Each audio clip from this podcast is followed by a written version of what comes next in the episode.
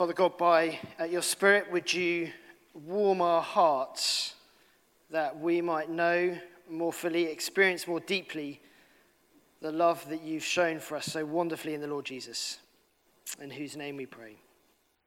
Amen. On the 27th of May 2005, two Japanese men, uh, Japanese soldiers, came out of the Filipino jungle. They'd been living completely unaware that the Second World War had finished some 60 years earlier. Yoshio Yamakawa, who was 87 at the time, Tsuzuki Nakoshi, 85 at the time, had holed themselves out in the Filipino jungle, assuming the Second World War was still going on for years and years and years when the war actually, actually had been on, they'd been involved in really fierce fighting in, in the jungle, about 600 miles north of Manila, hand to hand fighting with the US soldiers. And when the US soldiers had, had gone, they just, they just stayed there. They were so terrified of being court martialed for desertion that they hold themselves out and assume the war had still been going on. It's a sad story, isn't it? Two men who could have been enjoying peace for 60 years, but instead they were holed out in the jungle, assuming they were still at war. They'd, they'd missed the complete change in, in the world order and assumed they were, they were still at war rather than at peace. You see, the, the moment we, we put our trust in the Lord Jesus, there is a complete new world order in our hearts. Things have completely changed. And yet, it, it is possible to live a little bit like Joshua and Suzuki, as if we're, we're holed out in the jungle, missing out on something of the whole new world order that's true of us in the Lord Jesus. Maybe see, we see something of that, that new world order in, in the first couple of verses. If you close your Bibles, open them back up, look, look at the first couple of verses of, of Romans chapter 5. Therefore, since we've been justified through faith, we have peace with God through our Lord Jesus Christ through whom we've gained access by faith into this grace in which we now stand. And we rejoice in the hope of the glory of God. You see there are three things that are true of us this, this new world order that's come into our hearts. The first, you see it in verse 1, we, we have peace with God. No longer hostility, no longer marked as God's enemies, but peace with Him through our Lord Jesus Christ. But not just that, can you see more, more too? Verse Verse 2 We've gained access by faith into this grace in which we now stand. This new world order, we, we have access to the Father, and our relationship with Him is marked by grace. We're in a relationship where we wake up day by day, and there's nothing we can do that the Father might love us more. That's the new world order. But there's more still. Can you, can you see it in, in verse 2? The end of verse 2 and we rejoice in the hope of the glory of God. So, uh, the New World Order, our, our great hope as those in Christ, is those who one day will enjoy and see and savour fully the glory of God.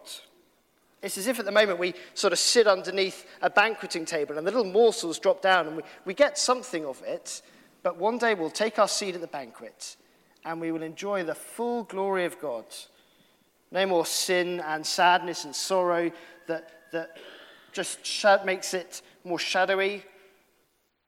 But one day we'll enjoy in full what we enjoy just as a taster of now. You see that the New World Order, peace with God, access to the Father, and a relationship marked by grace. There's nothing we can do that God might love us more. And a great new hope. And yet, it seems here's, here's the problem to me. We hear that Sunday by Sunday, and then we wake up on Monday morning and life just slaps us around the face. We, we wake up and, and we've got a, a tough week at work. That difficult relationship is still strained and, and still wears on us. The boiler's still broken. It always seems to happen in November, doesn't it? That sin that's stalking us is still there. We're still battling with it. And all of a sudden, verses 1 and 2, this, this new world order in our hearts can feel pretty distant. It's like we're holed out in the jungle with Joshua and Suzuki, missing out on the peace that we might enjoy. And, and doubts start creeping in, don't they? We find ourselves thinking, can I be sure this is all right? What if this, this hope disappoints me? Well, Paul anticipates just that. Have a look down at, at verses 3 and 4. Not only so, but we also rejoice in our sufferings because we know that suffering produces perseverance, perseverance, character, and character, hope. And hope does not disappoint us. Notice he's, he's not saying we rejoice for our sufferings. He's not saying there's some kind of pleasure in going through pain. We're not modern day Stoics who say, Yippee, I'm having a tough time. We're not kind of calling for that, you know, the evangelical smile that someone says, How's things going? You say, Great. And the reality is your life's falling apart. That's not what is being talked about here. No, we rejoice in our sufferings because we can, we can see through them to a greater reality. Do you see what sufferings can do in us? They produce perseverance and character and hope. And that hope does not disappoint. You see what these verses say? There is on offer for us a sure and solid hope, a hope for Monday morning. Because there are two truths that we can cling to, two sure, solid truths that we can stand on when doubts creep in. And, and here's the first Christ died for his enemies. Today is a day where we, we rightly remember and honour those who paid a great sacrifice for our country. Men and women who, who gave their lives, men like John Arthur Abbott, man who died early, in, early on in the war, only been married two years earlier to Gertrude on the 26th of December 1912. Men like Arthur Robert Lovick, who died right at the end of the war, again married just before the war, and left behind two children, one of whom was just months old when he died at war. It's right, isn't it, today that we remember men like that and we honour them and we thank them for their sacrifice. You see, in verse 7, very rarely will anyone die for a righteous man, though for a good man, someone might possibly dare to die. Every now and then, we see it in the, the great world wars men and women who were willing to die for others. And yet, can you see how much greater Christ's death is? Look, look at verse 8. God demonstrates his own love for us in this whilst we were still sinners, Christ died for us. See how, how his death is a death for his enemies. Look, look back at verse 6. Notice how, how without Christ we're described. You see, at just the right time, when we were still powerless, Christ died for the ungodly. See, without, without God, without being in Christ, you see those three things that it says in 6 and 8 that are true of us? We are powerless, ungodly, and sinners. Powerless, morally powerless. We can't sort of pull our socks up and make ourselves good enough. No, we're powerless to do that. We, we can't make ourselves good enough for God. We're ungodly we're, without God. We're sinners. Without God, our life is marked by sin, a deliberate running in the opposite direction from our Creator and enjoying all the created things that He gives us. That is who we are without God powerless, ungodly, and sinners. It's a pretty bleak picture, isn't it? And yet, do you see, it is just in that state that Christ dies for us. Whilst we were still sinners. See, it's not as if the Lord Jesus waited until we'd sort of pulled our socks up a bit and, and improved ourselves, given ourselves a good clean up, and, and then, he, then he dies for us. No, he dies for us as we are running in 180 degrees the other direction. God demonstrates his love for us in this. Whilst we're still sinners, Christ died for us. If you're here and you're, you're not yet a Christian, we're delighted you're here. Please keep coming. You see, can you see, uh, as you look at this passage, the extravagant, costly, extraordinary love of God on display for you? The love of God that, that is shown in the Lord Jesus' death, that you might enjoy a whole new world order in your hearts, peace with God, access to a relationship with the Father marked by grace and a great new hope. If you are a Christian here this morning, I wonder, I wonder what you do when, when Monday morning comes around and, and doubts creep in and you find yourself thinking, can God really love me? Can He really love me? Because I know what a mess I'm making of my life. When His love feels cold and distant and we, we feel like we're holed out in the, in the jungle. Well, look to the cross. Cement verse 8 in your minds. Draw it to mind at those times when you, you find yourself thinking, Does God love me? Say to yourself, God has demonstrated his love for me in this. Whilst I was still a sinner, Christ died for me. Christ died for his enemies. And here's the, the second truth for us to hold on to Christ keeps hold of us. Christ keeps hold of us. Look, look down with me at, at verses 9 and 10.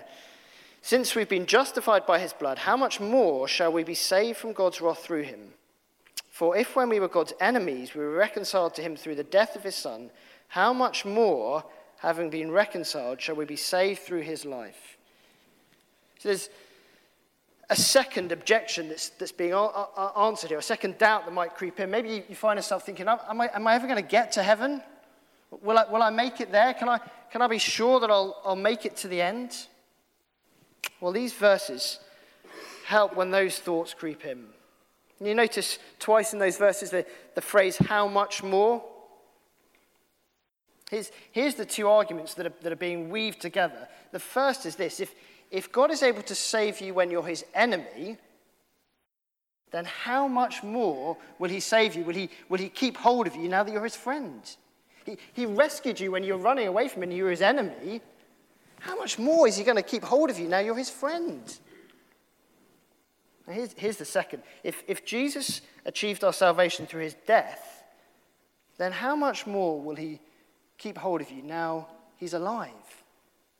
He rescued you as he, as he died, and he's, he's now alive. Of course, he's going to keep hold of you. How much more will he keep hold of you now? Here's how Tim Keller puts it God, who opened heaven to us, will ensure that we arrive there. You see, when we find ourselves feeling like Joshua and Suzuki. We feel like we're holed out in the jungle and we wonder if there really is peace. You see, there are two solid truths we can hold on to. Christ died for you, his enemy. Hold on to that. And Christ will keep hold of you. He will get you to the end. So, as we finish, look at verse 11. We can rejoice we also rejoice in God through our Lord Jesus Christ, through whom we have received reconciliation. So rejoice in, in your reconciliation. Let me just mention three ways in which you might uh, live that out. Here's, here's one. Uh, what do you do when you face criticism? The natural response is to kind of put the defense barriers up and, uh, and, and, and say, no, that's, that's not right. Now, in those moments when you face criticism, rejoice in your reconciliation. Remind yourself that I couldn't be more loved. I know that's true because of the cross. My core identity is that I am a loved child of God. And I'm going to get things wrong now, and that's okay. I want to get better. But this criticism, whether it's fair or unfair, doesn't change who I am at my core. The most essential thing about me, I am a loved child of God. Here's a second. When you discover a surprising character flaw, perhaps you suddenly find yourself showing absolutely no self control in a situation, and you're, you're surprised by it. You didn't see it coming. Or suddenly you're in a social setting and you find yourself overwhelmed by fearfulness, and you think, why am I feeling like this? What do you do at those moments?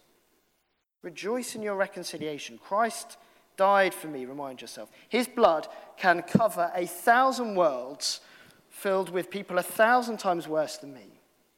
Rejoice in your reconciliation. And here's the last thing when you face death, when you face death, know that you are going to a friend if you're in Christ. As we face death, we know in Christ that we will then fully enjoy the peace that we find ourselves doubting and questioning. We'll fully enjoy the glory of God. It won't just be a hope, it'll be a reality. We'll be at the table, enjoying it fully. I'm going to invite the band up and I'm going to lead us in a prayer. So, band, if you'd like to come up. Let's pray together and then we'll go straight on to sing. My hope is built on nothing less than Jesus' blood and righteousness.